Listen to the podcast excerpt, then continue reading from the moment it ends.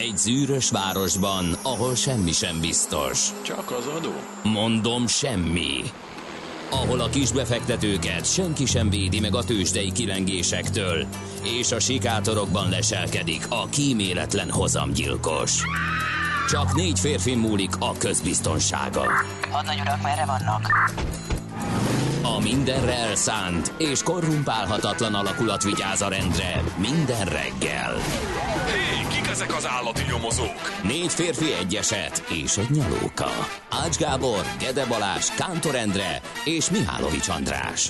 Az íróasztal mögül pedig Profit kapitány diktálja a tempót. Humor, emberi sorsok, közönséges bűnözők és pénz, pénz, pénz. Egy különleges ügyosztály, a Gazdasági Muppet Show minden hétköznap reggel a 90.9 Jazzin.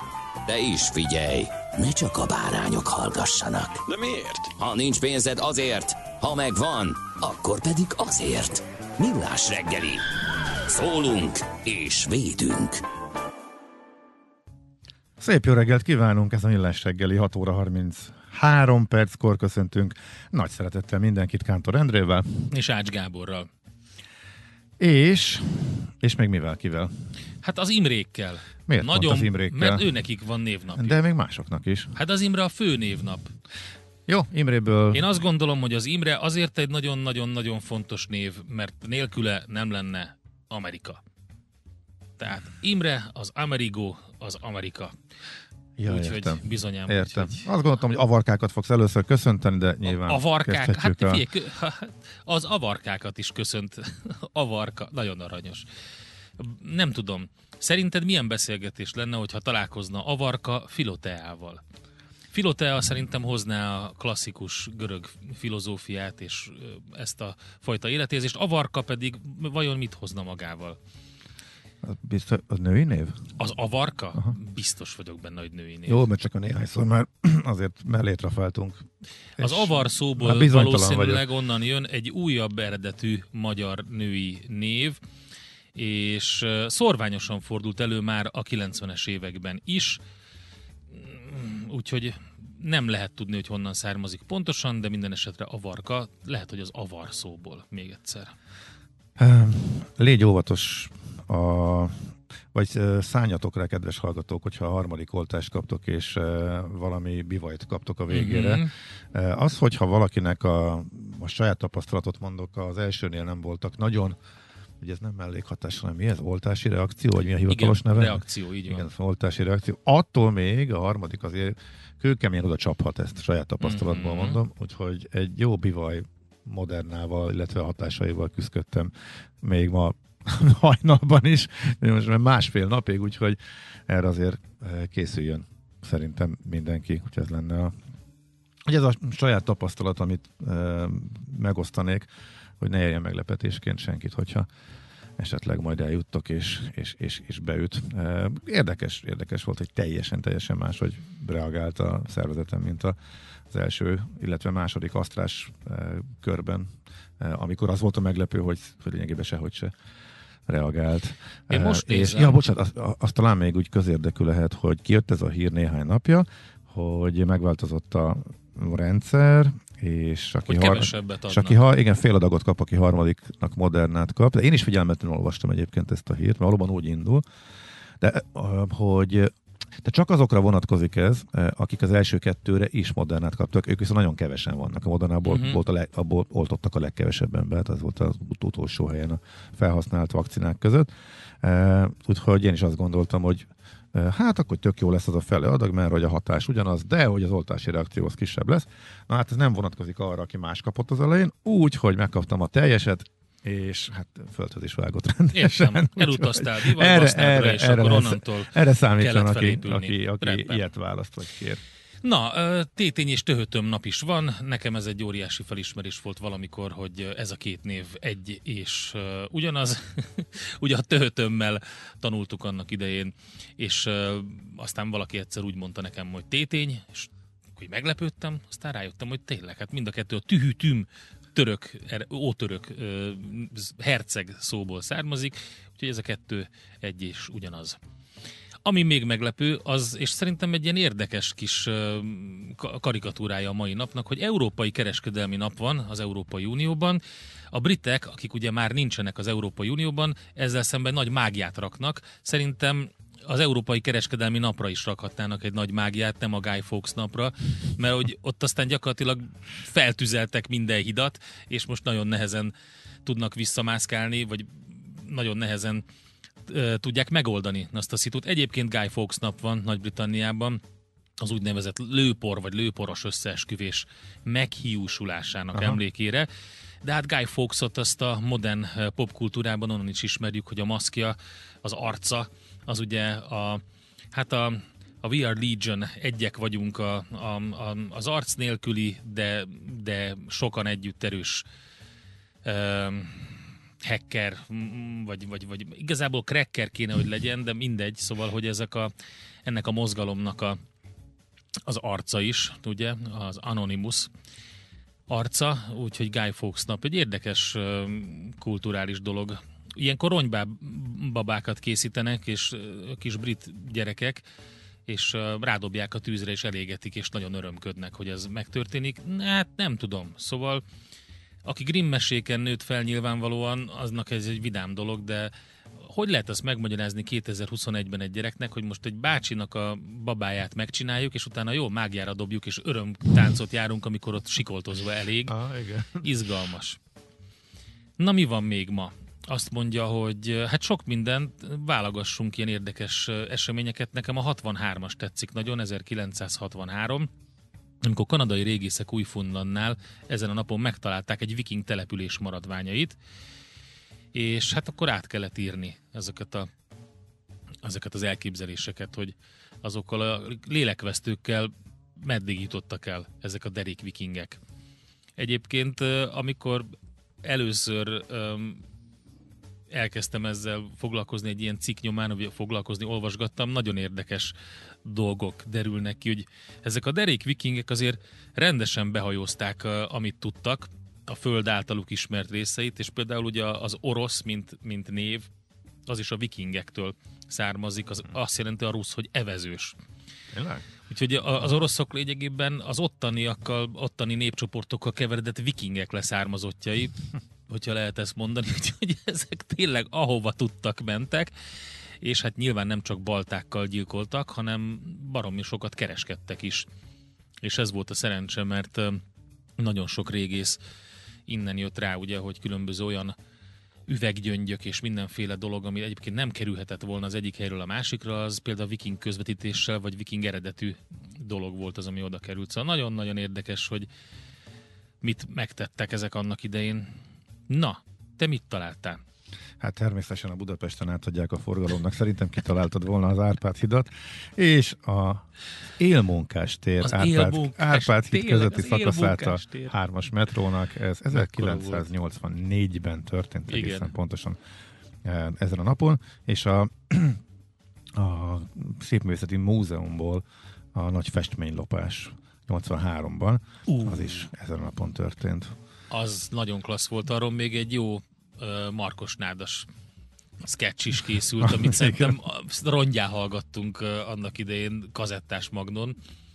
Az a én nem dolgozom. Egy, egy malomban örülünk, én nem dolgozom. Óriási volt. És a Budapest második alulra, aluljáróját 66-ban adták át ezen a napon a Blahán. Aha. Hm.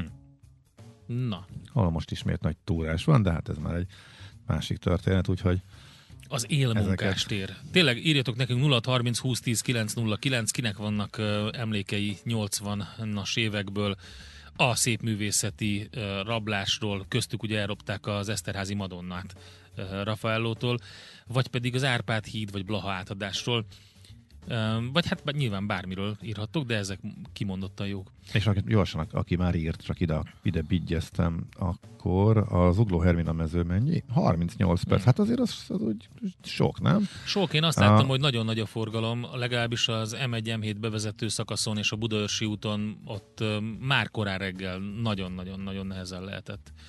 Ködmentes, de a tegnapihoz képest kicsit erősebb forgalmiszonyok között, tehát Vácról Pestre írta ezt.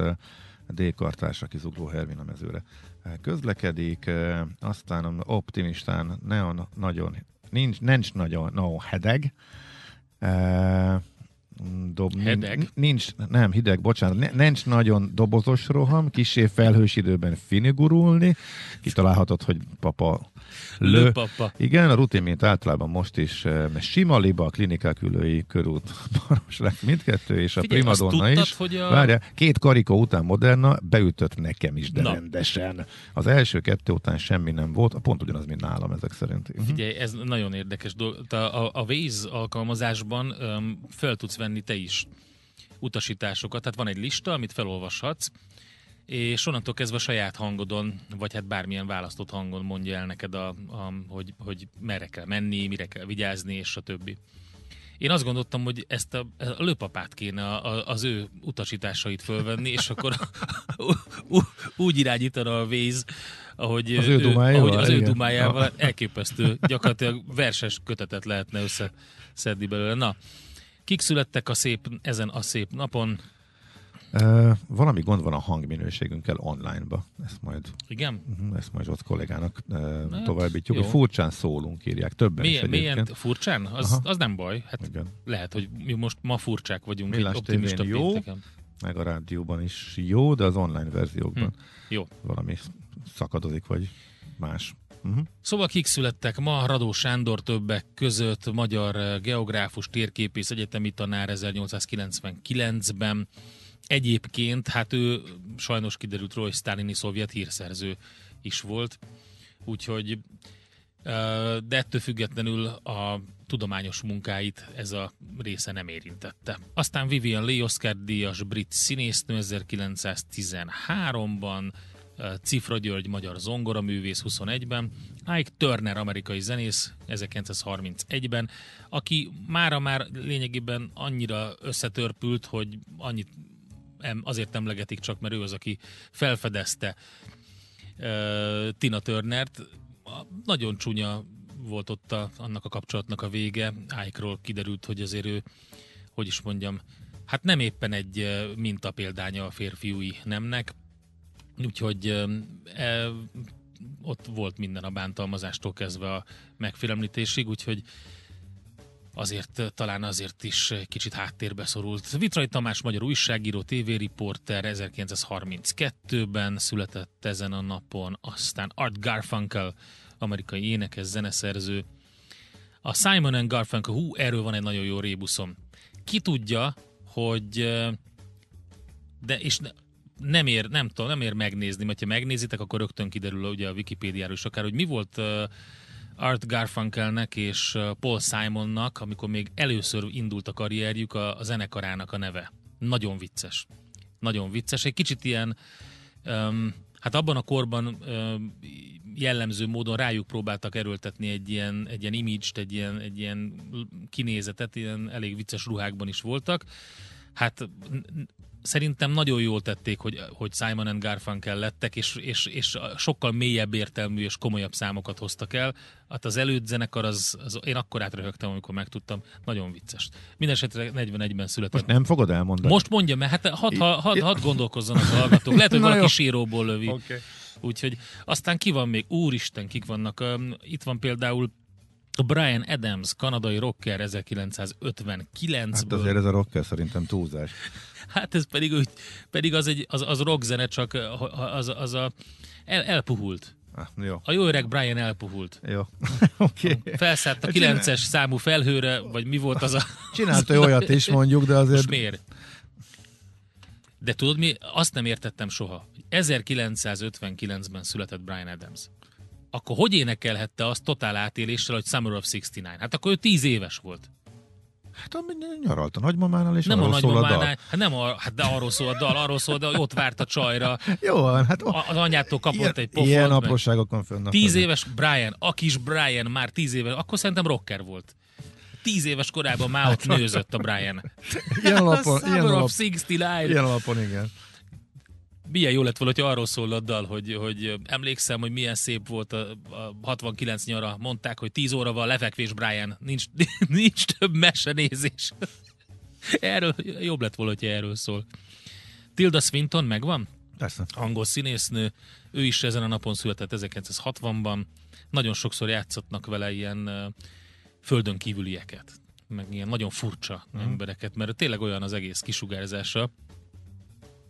Sam- Rockwell, Oscar díjas amerikai színész is, ma született 1968-ban, Ö, úgyhogy nagyon jó kis színészek gyűltek itt össze. És kicsoda, ja itt van még Ördög Tibor, a Hooligans együttes énekese, 1970-es boldog születésnapot neki. Na hát ők vannak. Na, megfejtette valaki? Simon, Paul Simon és Art Nem, Garfunkel. szerintem senki Na, nem akkor tudta, 0 illetve nem 30 20 nézték 10 meg. 9 0 9. A következő zene alatt akár meg is lehet nézni, és akkor, akkor együtt nevetünk egy nagyot. A következő pedig a ezek, nem, 2020-as lemez, sőt egy EP, a Creatures, az Aló nevű zenekar, személyes nagy kedvencem, találtam ezt a optimista péntekre való számot. Get your bets down, ladies and gentlemen. Következzen egy zene a Millás reggeli saját válogatás, saját zenei válogatásából játszottuk. Nézz is! Ne csak hallgass! millásreggeli.hu Nagy kedves hallgató megírta közben a megfejtést a Simon and Garfunkel formáció eredeti nevére. Sőt, már hamarabb megírta, csak én a Tom, eh, Tom, Annyira meglepődtél. Tom és Jerry írt, és én nem jöttem rá, hogy, hogy, hogy, hogy, hogy ez a megfejtés Bizony volt. ez. Tom and Jerry's? Tom, in, Tom and Jerry's. Tom and Aha, Jerry. ez volt a... Óriási. És hogyha beütitek a el- elképesztő fotókat lehet látni, teljesen más, eh, mint hogyha fordítottja lenne annak, amit egyébként eh, Simon and Garfunkel képviselt. Nagyon vicces. Na, um, sőt, hát még a zenéjük is olyan ilyen, ilyen, ilyen kis vidám volt. Tehát nem a Hello Darkness, my old friend. A 69-ről pedig ugye írják a hallgatók, hogy az a pózra utal, nem az évre. Ugyanis Ja, egészen konkrétan a dalszöv, dalszövegben az hangzik el, hogy and my baby in a Hát 69. az, értem, de hát azért a Summer of 69 azért Hát a, én alapvetően értem, a szöveget, ha végig minimum, gondolod, két, minimum két értelművé tette. azzal az egyel, de, hát az egy- csak egy utalás abban a szövegben. Oké, okay, de hogy Valójában a Tehát nem a 10 69 éves gyerek- énekel. igen, nem a, nem a Coravén Brian Mm, nem első meg. kalandjai, hanem Nem. Nem 1969 győzött meg, nyaráról énekel. oké. Van benne egy utalás a pozícióra, de ez tök mindegy. Jó. Na nézzük gyorsan, mit írnak a uh, lapok. Uh, 24.hu Egyrészt uh, Kálnokik és Attila nagyon személyes hangvételű írásban uh, hát finoman szóval, finoman fogalmazva bosszankodik azon, hogy a, az öttusa ötusának vége azzal, hogy a lovaglást uh, kidobják uh, belőle, és vele beszélünk is egyébként majd a mozgásrovatunkban, úgyhogy uh, Nagyon furcsa döntés. itt lesz velünk eh, 349 eh, környékén, eh, magasságában, ennek a hátteréről is eh, fogunk majd beszélni természetesen, viszont a 24-en a fő anyag az a lábbal lövi magát a munkáltató, ha elrendeli a kötelező oltást, nagyon-nagyon kevesen állnak bele. A kormány eh, áttolta a felelősségét a kötelező Igen. oltás eh,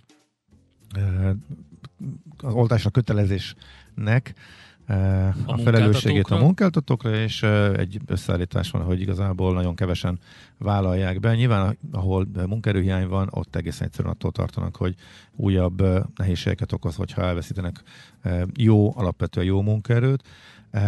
Igazából nekem egy dolog nin- nem látok konkrét számokat arra, tehát tényként kezeljük, hogy a cikkben is így szerepel, hogy úgy tűnik, eh, akik eddig nem oltatták be magukat, a kötelezés ellenére is kitartanának álláspontjuk mellett. Szóval, hogy ennek mi az alapja? Hogy erre van felmérés, hogy megnézték, mert hogy külföldön ez nem igaz, nem igaz. Tehát azért a többség beoltatta magát, amikor kényszerhelyzetbe került, mert nem akarta elveszteni a munkáját. Eh, Ezt nem tudom, hogy nálunk ez most valóban teljesen másképp van, vagy csak vagy, vagy még nem, vagy nem volt idő még megkérdezni, és csak ebből indul ki mindenki, és az ijegység mondatja ezt, hogy akkor elveszítjük a, akár a munkavállalóinknak a nem tudom 10-15 százalékát. Hát nyilván, hogyha mindenki így döntene, vagy akár még több is, hogyha mondjuk egy átlagos uh, oltottságot uh, nézünk. Uh, szóval uh, ezt veszi végig a, a cikk, a Richter uh, Gedeon NRT jelentette be például, hogy bevezetik, akik néhány cég, aki biztos, hogy nem, nem véletlen, hogy a Tesco és a Lidl köztük van, a kereskedelemben a csúcs szezon előtt, ahol tél, ott most is munkaerőhiány van, ott minden minden ember elvesztése fájdalmas lehet, meg hát ugye azt mondják az érintettek, hogy hát nem adhatnak, ha valaki ebbe beleáll, akkor előntöd a versenytársaknak. Eh, Tehát eh, simán átmennének a szomszédba ezek a dolgozók, akik örömmel várnák őket, tehát egyszerűen kizárt, hogy ezt ők bevállalják a kereskedelemben, ahol, ahol például komoly munkerőny van, és még más szektorokról is beszélnek szakértők, tehát a 24.hu eh, ezzel indít. A portfólión pedig hát azért adta magát, eh, MOL és OTP eh, Azt gyors jelentés, elemzés, az időre vagyok kíváncsi, hogy mikor készültek. Az idő jó. A Nagy Viktor éjszakázott, igen. Viktor éjszakázott, a MOLT 5.35-kor publikálta, bomba formában a MOL most minden összét, ezt lehetett tudni egyébként. az előző Elmondod, gyors... elmondod a következőből, át, átmenjünk? Akkor íveljünk át, jó? Úgyis ez a legfontosabb. Ja, jó, oké. Hol zárt? Hol nyit? Mi a sztori? Mit mutat a csárt? Piacok, árfolyamok, forgalom a világ vezető parketjein és Budapesten. Tősdei helyzetkép következik. Az Szóval. OTP-t 3, ó- há- éjjel 3.18-kor. Tehát Viktor megírta az OTP-t, majd utána a következő két óra 20 perc alatt föltette és összerakta a MOLT, és hát látod, az elemző, És az elemzői kettő- élet, az elemzői élet, gyors jelentés ideje. Dőlnek a rekordok. Csúcsok csúcsa, mindenhol. Mind a kettő tök pozitív. De hát ugye a molnál már az előző negyedévesben látszott, hogy minden a molnak, minden folyamat a molnak kedvezően alakul. Még olyan tényezők is, amik általában egymással szembe mozognak, most egy Minden. Így Ez képest nagyon-nagyon nehezen indult el a MOL árfolyama fölfele, aztán most már az elmúlt időszakban szárnyal. Tehát aki azt elolvasta és vett, az jó járt, mert nagyon szépen Erős megy. lett a Az OTP is csúcson van, és erős is lett a negyedév. igen. Ö, Tehát a Bivaj erős negyedéves eredményről számolt be a MOL, nem csak a tavalyhoz képest nőtt nagyot az eredmény, de az elemzői várakozásokat is verte a cég. Most minden összejött, egyszerre dübörög az upstream és a downstream, a finomítói és a petrolkémiai árrés magasan áll, és a fogyasztói szolgáltatások szegmens, amit nagyon kihangsúlyoznak sokszor és sokat beszéltünk az adásban különböző képviselőkkel a cégtől, ez is tovább nőtt, még optimistább a menedzsment, megemelték az idei várakozásokat, úgyhogy minden szipi szuper a Molnál. Az OTP, hát elég csak az OTP történelmi csúcson álló részvényár folyamára nézni, onnan is leolvasható, hogy megy a banknak, erőtől duzzad a pénzintézet, egymás után dőlnek a rekordok. Most a bevétel és a működési eredmény ment új csúcsra, és a profit is rekord közeli, és kiemelkedő megtérüléssel működik a bankcsoport. A magyar alaptevékenység jól nő, mint, sőt, mint egy gőzmozdony írta egyébként Nagy Viktor portfólión, de a lánybankok is elég jól húznak, és a kilátások is jók, tehát a két nagy Az elmúlt időszakban kicsit háttérbe szorult papír a budapesti értéktősdén. Azért mondom, hogy háttérben, mert ugye mindig is a MOL és az OTP volt a két melső lába a bikának a Buxnál, de hogy az utóbbi időben a kisebb és közepes cégekről szólt a sztori. De hát nem így a tegnapi napon. 3% fölötti, 3,3% plusz az OTP-nél, 19.400 forint lett a vége, 2794 forinton a MOL, 2,3%-os plusszal, úgyhogy ők nagyon erősen vitték. A Richter visszacsúszott 0,5%-kal, a Magyar Telekom árfolyama nem változott. Erős volt még egyébként a 4IG 3% fölött, a Waberers 1,6%-kal, és az Auto Wallis 0,8%-kal, visszacsúszott a Cikk Pannonia 2%-kal, és 1,6%-kal az Alteo, ez volt tehát a budapesti értéktősde. Nagy technológiai cégek eh, húzták a piacot fölfelé Amerikában, elsősorban a Nasdaq Ott is 100 csúcs. volt. A, hát de minden nap csúcs van, tehát Persze. igazából én már, Ott ez, már- ez, ez, már Ez Amerika. ez a játszhatnánk Magnóról ugyanazt a szöveget, amit már annyiszor mondtam. kerítés. Így van, viszont aki ellentétesen mozgott, engem a Moderna ütött ki, a Moderna részvényét meg a befektetők alázták le szépen, mert hogy itt eléggé kellemetlen számokat láttak a gyors jelentésben. Elmaradás, jókor elmaradása a tervekhez képest is vissza is vettek a jövő évi tervekből, de a többit is szépen leúzták, tehát a vakcina papírokat a Moderna szépen magával rántotta, 18%-ot zuhant a Moderna, de ugye beszéltünk arról többször is, hogy egy egészen elképesztő és legalábbis a második fele már teljesen érthetetlen és indokolatlan emelkedésbe csapott át. Ugye ebből már jókora mm, egy nagy, hát nem a nagy részét, de azért egy részt visszaadott, tehát 450 dollárig húzták föl, és most meg a 330-ról 280-ig eh, esett, tehát már a előző hetekben is azért lefelé eh, csorgott. Tehát a, ha szektornak nem is lehet nevezni, de egy külön csoportként lehet eh, nézni a vakcina gyártókat. A Modernánál ugye az a különlegesség, mondjuk az AstraZeneca-val vagy a Pfizer-rel ellentétben, hogy csak és kizárólag ezt az egy Covid ellenes szert gyártja, úgyhogy ennek minden apró rezdülés az ezzel kapcsolatos eredményesség tekintetében az ide-oda rángatja az árfolyamot. Komoly kritikákat kapott a Moderna, hogy csak a profit érdekli, és nem ad szegény országoknak. Nem, tényleg ebből egy nagyon komoly vita volt Amerikában. A szegény országoknak most, most, most a részvényesek meg nem örülnek neki érthető módon, hogy a szegény országoknak és olcsóbban is esetleg szállíthat. De hát ez egy ilyen érdekes Ez ilyen történet. Eh, Amazon két és fél százalék, de igazából a Qualcomm eredménye, amire 13 százalékkal tolták föl, és az a vicc, hogy az Nvidia-t ennek hatására is 12 százalékkal megdobták, úgyhogy itt is szép csúcsokat lehetett látni. De hát a Tesla, hát az meg már szinte minden nap folytatja Hát. az emelkedést. És a Dogecoin, is a indult ez? Dogecoinnal mi van? Do- Hát az már eltűnt, nem is tudom. Dehogy ott van tűnt el, 25, dehogy ott tűnt. van len vala 20. Tényleg? 20 Lesz az még ott már, lesz ott már. mm, Ki szeret, azon- hát el, kiszerettek Ennyi? belőle az, hogy Majd a Musk még újabb, újabb és újabb coinok jöttek, Musk nem foglalkozik vele, úgyhogy ott, ott nincsen igazából semmi. A Tesla 900 valahányról indult, és most 1230 egy hét alatt a herces hír óta. Döbbenet, nagyon durva. Tőzsdei helyzetkép hangzott el a Millás reggeliben. Azt kell, hogy mondjam, hogy tisztelem Brian Adams-t mától fogva. Na. Tíz éves korában, amikor ö, 69 nyara volt, a saját elmondása szerint akkor kapta az első hat húros gitárját, és addig játszott vele, amíg vérzett az ujja. Aztán ő és a suliból egy pár haverja egy, alapítottak egy bandát, tíz évesen, ez a szöveg, csak mondom. De aztán Jimmy ott hagyta a bandát, Jody megházasodott, csak mondom, hogy tíz évesen, és nem, nem jutottak messze ezzel a bandával.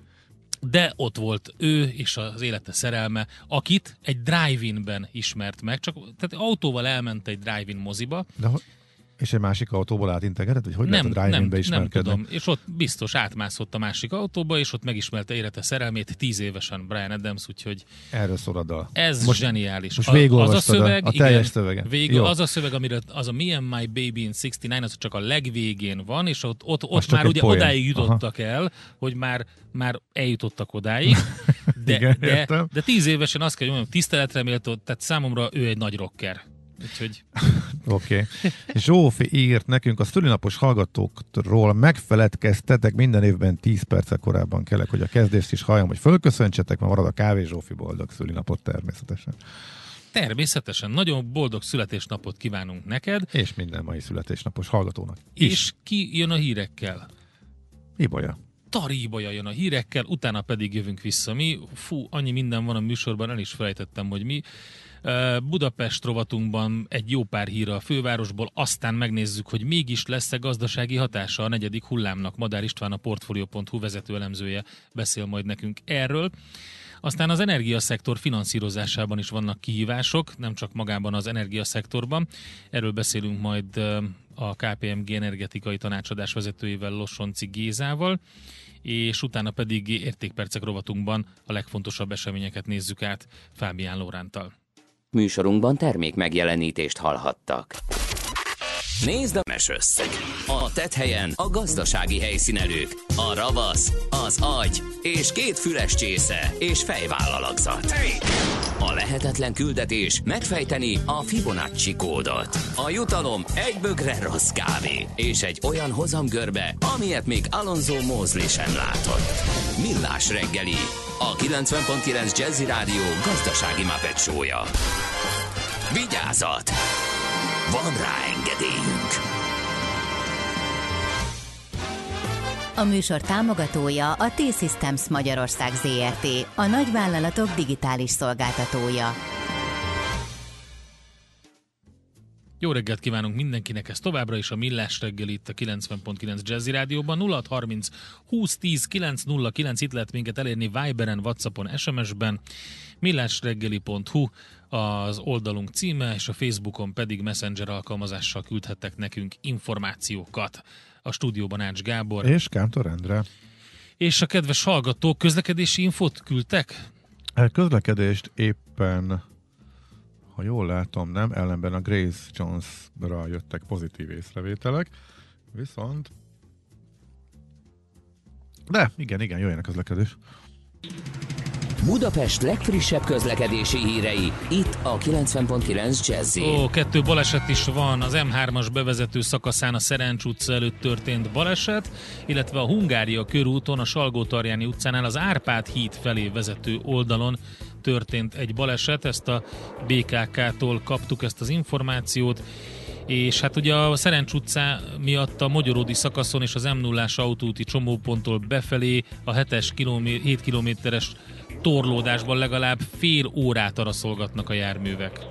Azt mondja, hogy M1-es, M7-es bevezető meglepően suhanós, baleset volt, érnél? Teszi fel a hallgató kérdést, nem látunk ilyet. Hungária délfelé tömött, de haladós. Ez az információ jött még. Budapest, Budapest, te csodás! Hírek, információk, érdekességek, események Budapestről és környékéről. Na, nézzük akkor, hogy a világgazdaság összefoglalójában mi szerepel az, hogy Budapesten költhetnek a legtöbbet a magyarok. Hát igazából a cím az nem annyira meglepő, hiszen talán mindenki érezte, hogy Budapest valószínűleg a legdrágább, hogyha magyarországi viszonylatban nézzük, talán a Balaton tud vele kacérkodni, de szerintem a második helyre szorul vissza. Minden esetre hazánkban az egyfőre jutó átlagos vásárlóerő 7643 euró, ami az európai átlag 51 százalékának felel meg. Ezzel idén is a 30. helyen állunk az országos összehasonlításban. Ez olvasható a GFK vásárlóerő 2021 tanulmányában. És hogyha alapvetően megvizsgáljuk itt az adatokat, akkor azt lehet látni, hogy az egyfőre jutó vásárlóerő 2021-ben nominálisan 1,9%-os növekedést fog elérni, ez mérsékelt növekedésnek köszönhető. Minden esetre a 19 magyarországi megyét és Budapestet vizsgálva kiderül, hogy a legmagasabb vásárlóerővel rendelkező térségek ismét meg tudták védeni a helyüket a rangsorban, a főváros továbbra is egyértelmű fölénnyel az első helyen áll. Itt az itt élőknek egy főre vetítve 9722 euró áll rendelkezésére. Ez azt jelenti, hogy a budapesti lakosok költési potenciája valamivel több mint 27 kal haladja meg az országos átlagot, viszont így is közel 35 kal marad el az európai átlagtól. Uh-huh. Na, akkor csak gyors közlekedéssel kapcsolatos infók. A 30-as buszokat is elérte az első ajtósítás, de csak a hétvégén hogy az holnap lép életbe. Ez lesz az első hétvég, amikor ott is csak az első ajtót nyitják a sofőrök, és föl kell mutatni a bérleteket, és ami sokakat érint, mert egyik legforgalmasabb csomópont Budapesten a Blahán áthelyezték a buszmegállót, hát ott azért percenként több busz is közlekedik.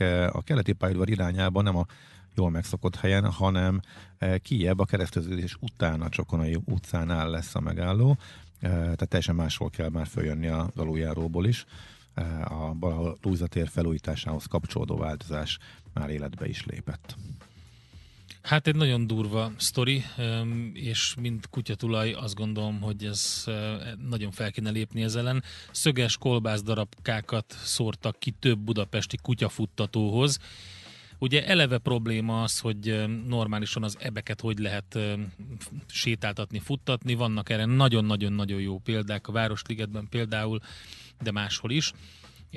Úgyhogy ott például lehet, de úgy tűnik, hogy egyre több budapesti kerületben panaszkodnak arra az állatbarátok, hogy valakik szándékosan tűkkel és szögekkel tűzdelt kolbász darabkákat szórnak el a kutyafuttatók közelében, az állattartóknál betelt a pohár, elegük van abból, hogy életveszélyes fenyegetéseknek vannak kitéve kedvenceik. Hát meg nem csak életveszélyes, nyilván, nyilván az a legfontosabb, de hogyha akár csak megsérül az állat, akkor is egy ilyen, egy ilyen óriási kanosszajárás kezdődik az állatorvostól, kezdve minden, ami rengeteg pénz is, idő is, probléma is, és hát nyilván a szegény kis állatoknak és gazdíjaiknak nem jó. Minden esetre, hogy Igen. Most a negyedik kerületben is hasonló a helyzet, erről panaszkodtak, azt mondja, hogy az újpesti Szent László téri kutyafutató területén törött üvegcserepeket szórtak szét, ott az egyik állat mancsát sebesítette ez súlyosan meg. A kerületi állat és természetvédelmi járőrszolgálat bejegyzése szerint ez sem az első eset, és szerintük szándékosan hagyták ott a, ezeket a törött üvegcserepeket. Hmm tudom, ez kinek jó és miért. Hát, ez, de nem kell ez ebből. borzasztó. Aha. Ez megmagyarázhatatlan. Egy újabb apró kiegészítés a Summer of 69-hoz. okay. Brian szerzőtársa írta, Jamie Wallace, aki viszont 52-es születésű. Értem. Tehát ő már 17 évesen oh, benne volt a buliban. Tehát ő már benne volt a pop életben. Rögtön jobban érthető. Már okay. Keszthely Dunakeszi útvonalról is érkezett információ két óra alatt abszolválható, és Budapesten is a Budapesti Alkotás Budai Rakpart még kiváló. Köszönjük Majának! Nekünk a Gellért hegy a Himalája. A Millás reggeli fővárossal és környékével foglalkozó rovata hangzott el. Követ elket. A remény. Millás reggeli. Na hát azzal a témával megyünk, amit beharangoztunk, mégpedig, hogy mégis lesz a hatása, gazdasági hatása a negyedik hullámnak. Már a kormány is számol azzal, hogy problémákat okoz a gazdaságban a negyedik hullám, és korlátozások lehetnek. Részben az újabb hullám miatt a pénzügyminisztérium csökkentette a GDP növekedési várakozását. Madár István a Portfolio.hu vezető elemzője van itt velünk a vonalban. Szervusz, jó reggelt!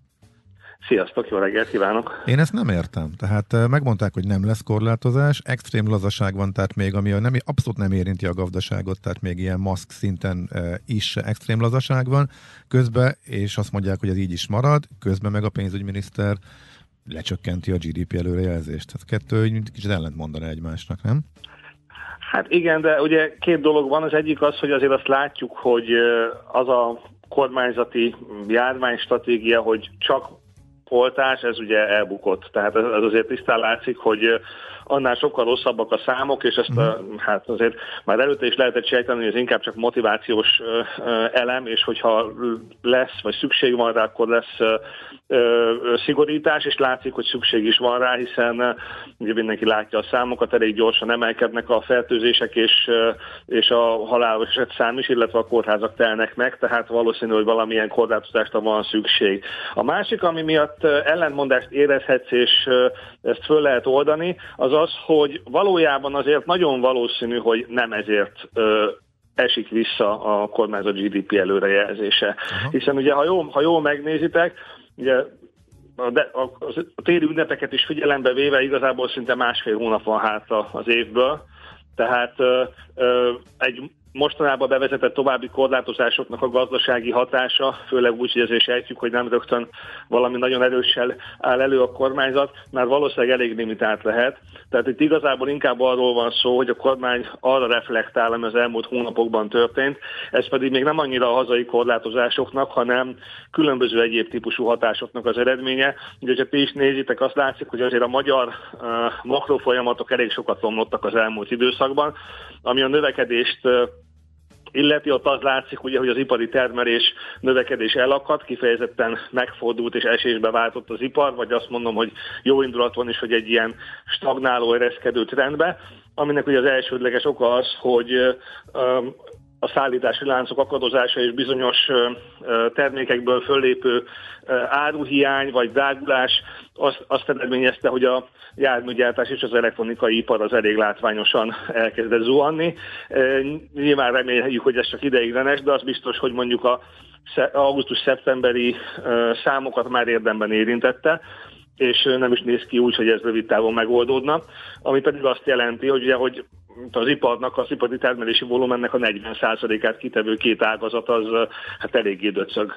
Ugye ezek azok a tényezők, amelyek, amelyek miatt azért azt az korábbi képet, hogy a magyar gazdaság a többi európai gazdasággal párhuzamosan nagyon dinamikusan tud kijönni a, a válságból, azért az kezd elakadozni nem tragédiáról van szó, de arról, hogy látjuk, hogy ez egy, mm, egy negyed évre legalább eléggé megtorpan ez a dolog. Persze valami növekedés azért biztos lesz negyedéves alapon, de nem az, amihez hozzászoktunk az előző negyedévekben, amikor még korlátozások is terhelték kisebb-nagyobb mértékben a negyedéveket, és mégis tudott növekedni a gazdaság. Most lehet, hogy egy viszonylag korlátozásmentes harmadik negyed évben kisebb növekedést fogunk látni. Ugye azt tegyük hozzá még, hogy a kormány mindig szeret egy kicsit óvatos lenni, és aztán később meglepődni a jó számon. Most azért benne volt még egy-két hónappal ezelőtt a 8%-os GDP növekedés is. Most óvatosságból ezt 7% alá húzta a kormány, ugye 6,8%-ra, ettől még nem biztos, hogy nem lesz ez mondjuk 7-1-7-2, csak inkább most ugye óvatos a kormány, azzal szeretné jelezni azt, hogy lehet, hogy nem éri el a, köve, a múlt évi, vagy a, a, a múltban adott előrejelzését. Úgyhogy most egyelőre ez a kép a, a növekedés esetén, és várjuk, hogy egy kicsit beabuljon, derüljön az ég, illetve más tényezők kompenzálják ezt a, ezt a sok hatást. Közben a ikerdeficitről is beszéljünk egy picit, mert ez visszatért, és a külső egyensúly a magyar gazdaságnak egy kicsit megbillent. Igen, nagyon érdekes cikket írtál erről a e, múlt héten, és akkor ide kapcsolódó kérdés az is, hogy e, hogyha a GDP nem nő olyan mértékben, mint ahogy tervezték, ez mondjuk befolyásolja a jövő évi nagy választási osztogatást szerinted? Igen, ugye mondtam, hogy, hogy azért az elmúlt fél évben a makrogazdasági folyamatok eléggé e, megváltoztak, és nem a jó irányba. Ugye a növekedésről már rejtettünk szót, ugye az inflációt is e, lábjegyzetben megjegyezhetjük, hogy az is elég riasztóan néz ki jelen pillanatban. És ugye van ez a harmadik tényező, a külső egyensúly, ami szintén elkezdett omlani, e, és láthatóan azért, mert ugye azt látjuk, hogy a, hogy a kormányzat dinamikus költekezése az, az, a, az a külső egyensúly borítja. Ehhez hozzájárul még ugye a durva energiadrágulás, illetve a, ezzel párhuzamosan a, az export teljesítményünk iparral összefüggő gyengélkedése, és ezek összességében azt eredményezik, hogy például ugye a legutolsó ismert hónapban, augusztusban a külkereskedelmi mérleg egyenlege az elmúlt 20 év második legnagyobb hiányát mutatta, ami ahhoz képest, hogy nemrég még nagyon vaskos pluszokban gondolkodtunk, és azt láttuk, ahhoz képest ez egy elég jelentős tétel. Itt is rövid távon még inkább romlást várunk, hiszen azért még az igazi nagy energiaszámlák még meg sem érkeztek, hiszen még jó idő volt, majd amikor az energiafogyasztás is növekszik még durvábban, mert a bajhoz képest ugye azért amúgy is van növekedés benne, a, a, ahogy a koronaválságot kinőjük, tehát látszik, hogy már van energia fogyasztás növekedés, de ez még nagyobb lesz a téli hónapokra szezonális okokból, és közben pedig nagyon megdrágult az energia. Ez bizony azt eredményezi, hogy valószínűleg továbbra is számítanunk kell arra, hogy a külkereskedelmi mérleg fog romlani. Tehát összességében azért úgy fordulunk rá a 2021-es évre, hogy nagyon magas infláció, egy kicsit megtorpanó gazdasági növekedés, illetve hát nagyon erős inflációs nyomás. A, kérdés, a második kérdésedre pedig, hogy ez mit jelent mondjuk a választási osztogatás kapcsán, ott azért azt jó látni, hogy ugye azért ezt az idei évi költségvetést, meg a jövő évi költségvetést ugye még olyan bázisokon tervezték meg, ahol még óvatosabb volt a kormányzat a, a gazdasági növekedéssel kapcsolatban, tehát ez a 7%-os növekedés még így is több annál, illetve ami még nagyon fontos, Ugye emellett az infláció is sokkal magasabb.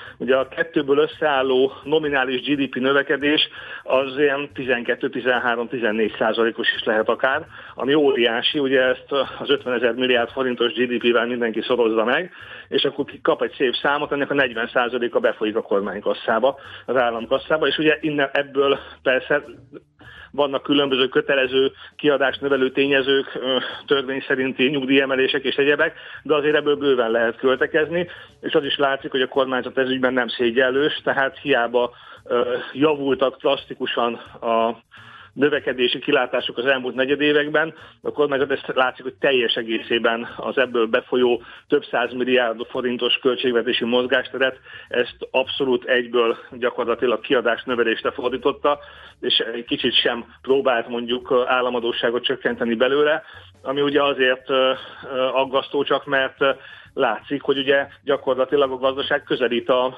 potenciális kibocsátásához, ahol azért törvényszerűen szelidülni fog majd a növekedés, és lehet, hogy úgy fogunk majd fölérni egy ilyen elfogadható termelési szinte, hogy közben az államadóságunk és a költségvetési hiányunk is magasabb szinten ragad, úgyhogy bárki lesz egyébként jövő tavasztól kormányon, annak bizony nagyon komoly kihívásai lesznek ezzel kapcsolatban, mert lesznek bizony elég jelentős kiigazítási igényei, bár pont ezzel párhuzamosan meg ugye annyira fűti a gazdaságot a kormányzat ezekkel a fogyasztás és beruházás élénkítő lépésekkel, hogy talán azért a gazdaságban is lesz lendület, ha okosan csinálják és lesz elegendő terv rá, akkor azért viszonylag fájdalommentesen is meg lehet oldani, de hogyha felkészületlenül éri a kormányzatot ez a fajta új helyzet, ami teljesen más, mint mondtam, az elmúlt három-négy évben megszoktunk, akkor azért lesznek fejvakadások, az biztos.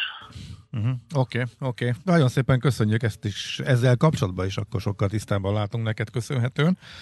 Szép napot, jó munkát! Köszi, köszi nektek is, sziasztok! Szia, szia! Madár Istvánnal a Portfolio.hu vezető elemzőjével beszélgettünk az elmúlt néhány percben. Műsorunkban termék megjelenítést hallhattak. Ezt tudtad? Hogy az ember könnyen elfelejti a már befejezett dolgokat. Millás reggeli.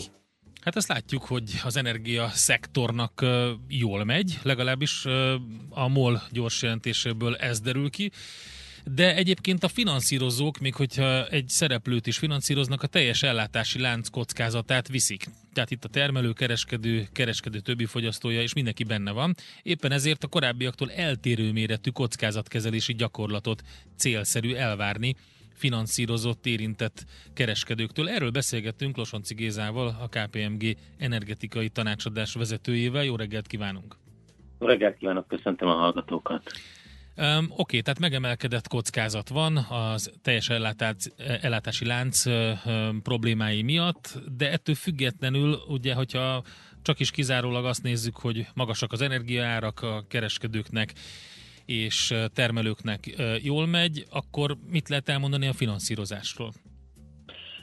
Igazándiból az, amit ebben a kérdésben fontos látni és érteni, hogy bár látszak jók a számok, és jól mennek a dolgok, de mégis azért hatalmas turbulenciák voltak idén, és vannak idén még mindig az energiapiacon. Tehát ugye kezdődött az évelején a kiegyenlítő energiaáraknak az emelkedésével, uh, nagyon drasztikusan megemelkedett a széndiokszid kótának az ára, megemelkedett a földgázára többszörösére, tehát soha nem látott mértékben idén, erről szerintem rengeteget lehet hallani, és ennek, ennek következően megemelkedett a villamos energiának a szabad piaci ára is. Uh-huh. Na most mindezek a tényezők, annak ellenére, hogy eredményeket lehetett elérni az energiapiacon, és lehet elérni továbbra is, nagyon-nagyon megmozgatták a piacot, és akik nem megfelelő pozíciókat vettek fel, azok kifejezetten kockázatos helyzetbe kerültek.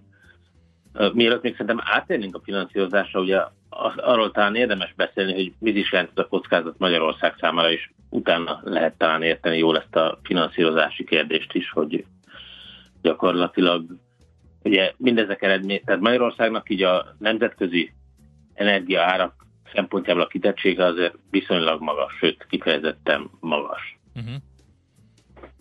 Ugye, hogyha megemelkednek a villamos energiárak, akkor, akkor Magyarországon is, a, hogy megemelkednek a foszilis energiahordozóknak az árai, az hatása lesz Magyarországon is a villamos energiárakra. A kiegyenlítő energiárak azok hatással vannak mind a kereskedőknek az árára, mint pedig a megújuló kapacitások működtetőjének a megtérülésére. És ugye a földgáz árak azok pedig, a, bár a lakossági, lakosság az tényleg védve van a földgázpiac árának a változásától, de, de a ipari fogyasztóknak a megtérülésére hatással van. Na és ahogy a bevezetőben is mondtad, ugye ez a teljes értékláncon jelentkezik ez a hatás. Igen, és így, így aztán ugye az összes szereplő viseli a, a, a megnövekedett kockázatot. Í- így van, tehát hogyha egy kereskedőnek a portfóliójában van egy gyenge elem, akkor az ugye, a kereskedőnek azért az összforgalmához képest az árése az, az viszonylag kicsi, ebből fakadóan akár a teljes portfóliót tud borulni, ebből fakadóan mások ellátása is veszélybe tud kerülni, illetve ezek az ipari szereplők későbbiekben az ellátási láncok a többi részében okozhatnak uh, problémát. Na most ugye a finanszírozók szempontjából viszont finanszírozók azok jelen vannak mind a kereskedők finanszírozásában, mind pedig a ipari szereplőknek a finanszírozásában, uh-huh. a finanszírozókat, elsősorban a pénzintézeteket.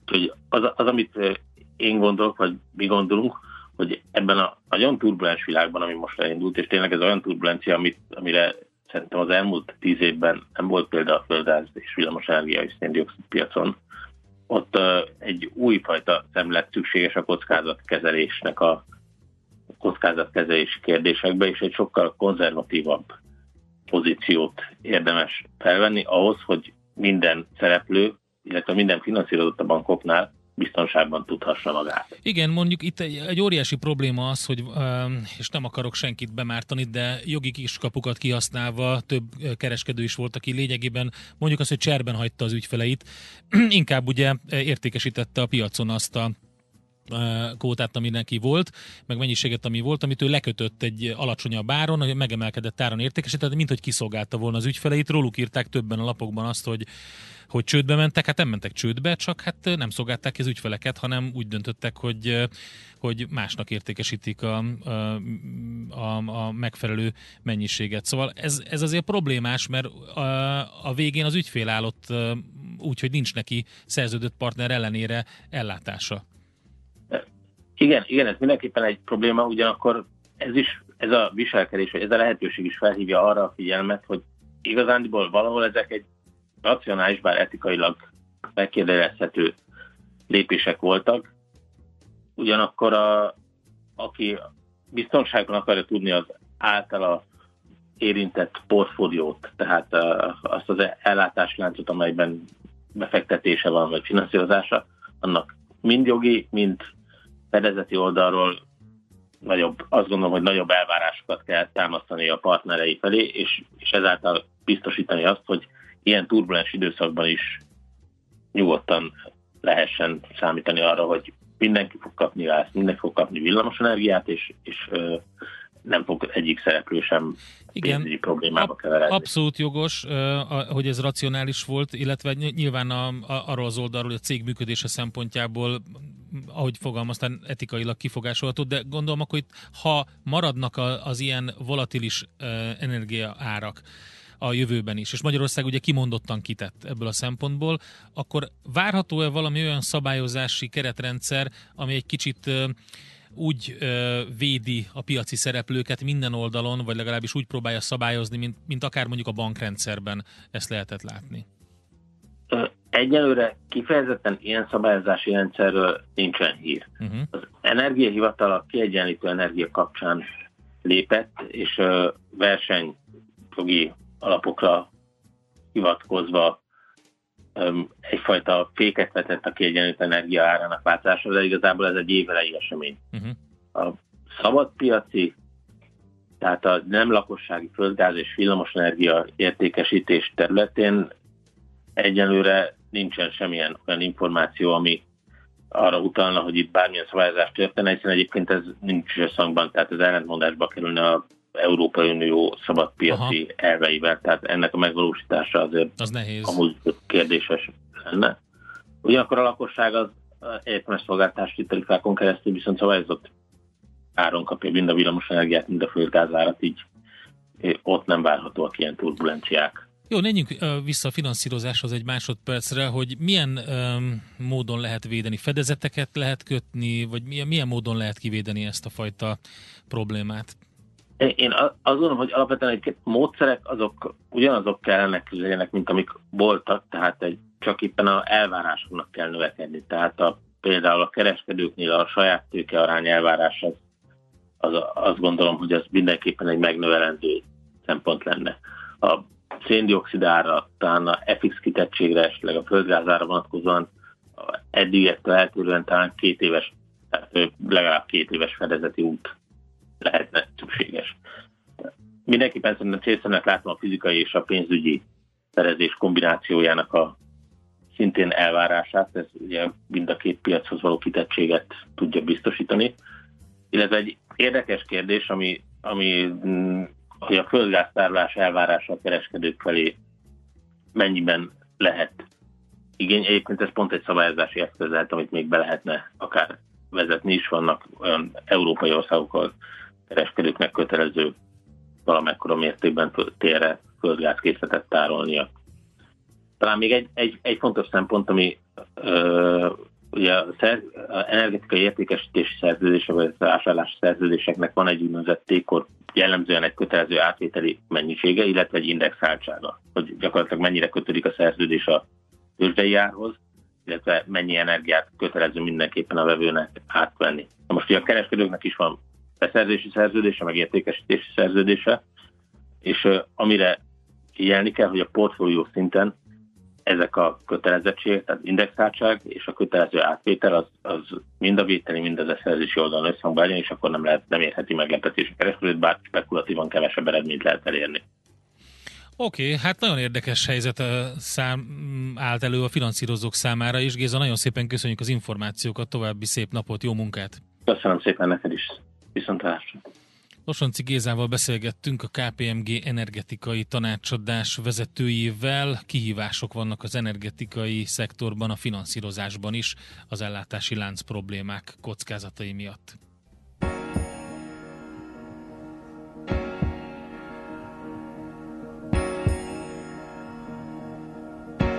legfontos eseményeinek és adatainak tükrében. Zárjuk a pozikat és pihenjünk rá a hétvégére. Milyen események hatnak a piacra a hétfői nyitásban?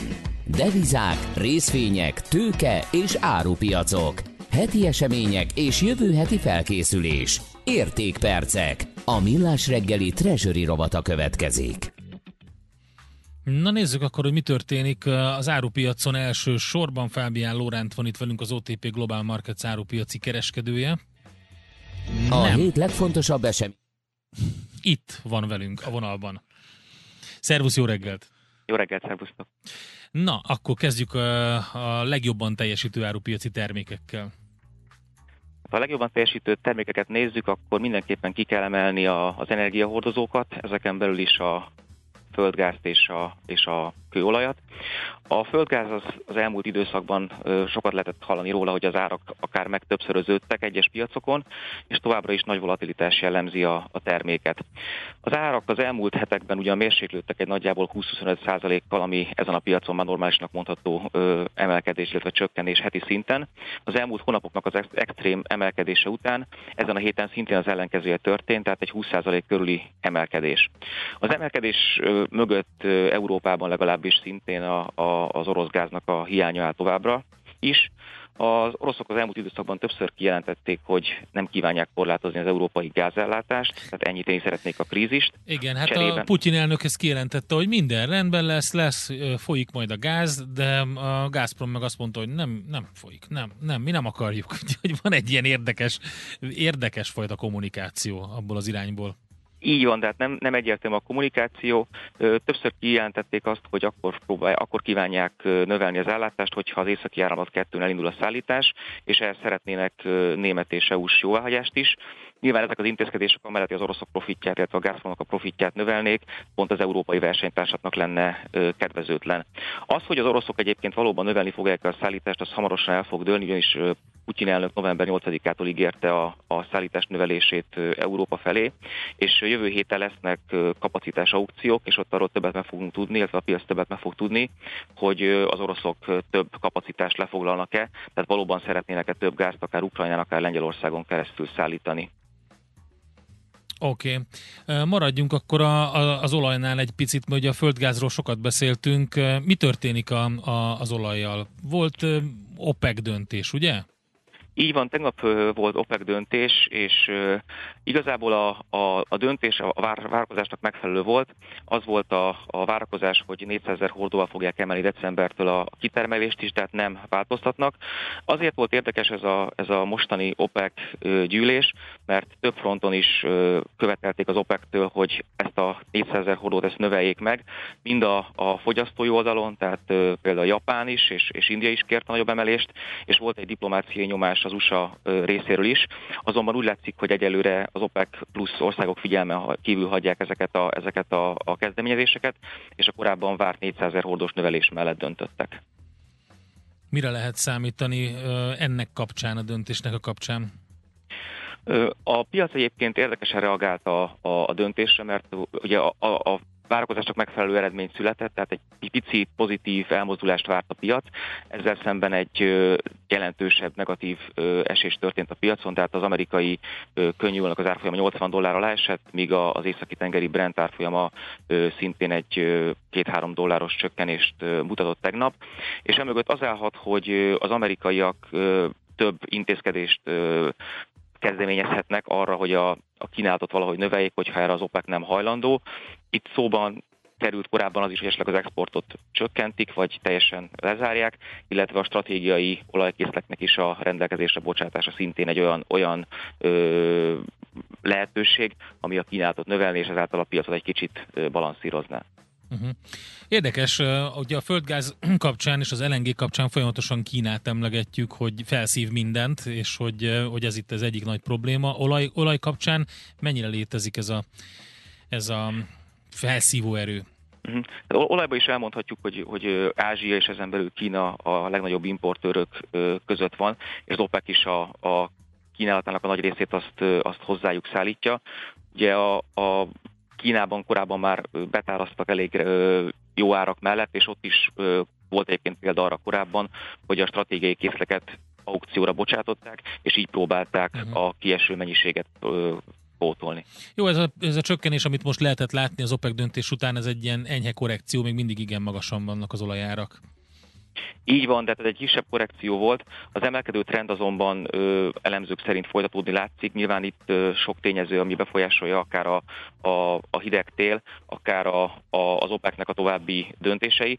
Azt ö, látni, látjuk, hogy az OPEC-nek továbbá is célja a piaci ö, stabilitásnak a megtartása, és ezek a havi megbeszélések, amik ö, továbbra is havonta fognak találkozni, ezek lehetőséget adnak nekik arra, hogy gyorsan reagáljanak, és a kereslet függvényében esetleg változtassanak a, a, a kínálaton is. Egyelőre tartják magukat ehhez a 400 ezer hordós kitermelés növeléshez. Oké, okay, van-e valami, ami a jövő hétre fontos esemény, és érdemes készülni rá? Hm. Hát még hogyha a mai ö, eseményeknél maradunk, akkor az USA-ból ma lesz ö, foglalkoztatottsági uh-huh. adat és munkanélküliségi ráta, amit a piac ö, kiemelt figyelemmel kísér. A jövő héten lesz az USA-ból inflációs adat, ami, ami fontos, és azt gondolom, hogy ez, ez, ez a két adat, amire leginkább fog figyelni a piac az elkövetkező napokban. Oké, Lorán, köszönjük szépen az infókat, jó kereskedést nektek, szép napot! Nektek is szép napot kívánok, szervusz! Fábián Lórántal beszélgettünk az OTP Global Market piaci kereskedőjével. A hét legfontosabb eseményei és jövő heti felkészülés, értékpercek, a millás reggeli treasury robata hangzott el. Most már úgy tűnik, hogy jó a hangunk, írták a hallgatók. Egyébként sikerült belehallgatni, belehallgatnunk nekünk is, hogy hogy szólt, és hát rendkívül jól szórakoztunk. Igen, az online adásról van szó, a streamről. A videóadás is akadozott egy picit, mert voltak ilyen technikai átállások, meg hangkártya problémák, máshogy konfigurálta magát az új hangkártya, mint gondoltuk, ezért volt ilyen nagyon jó, ilyen két White-os jellegű. Igen, ezt is írták, hogy Barry White-os, igen, de hogy mindketten ennyire hirtelen egyszerre megfázni, nem értették a hallgatók, hogy miért van ilyen furcsa hangunk, de... Utánozni se tudnám. Ugye mi, ne, mi, ezt, mi nem hallottuk, tehát nekünk nyilván teljesen jó itt a stúdióban, tehát nagyon jól mulattunk, amikor sikerült vissza. Jobb, sokkal jobban értjük azokat az üzeneteket, amiket ezzel kapcsolatban küldtetek nekünk. Ennél már csak azon szórakoztam jobban azon az üzeneten, hogy hallom Ács Gábor a zenei szerkesztő. Igen, és ezt a, tudod, mire írtál? Nem. Ezt a Domino című felvételre, Shovels and Rope, ez egy ilyen tök jó duó, nem most találtam meg őket, nem sokára jövő év elején, februárban jelenik meg a nagy lemezük, és arról szivárogtatnak ki egy pár dalt, uh-huh. és ez egy nagyon klassz kis dal volt, és egyébként érdekes, hogy pont rád gondoltam, amikor hallottam, hogy ez, na ez még biztos, hogy Gábornak is tetszik, mert olyan stílusú. Na, a kedves úgy, hallgató is erre gondolt. De nem, de nem. Na, hát te. ez van.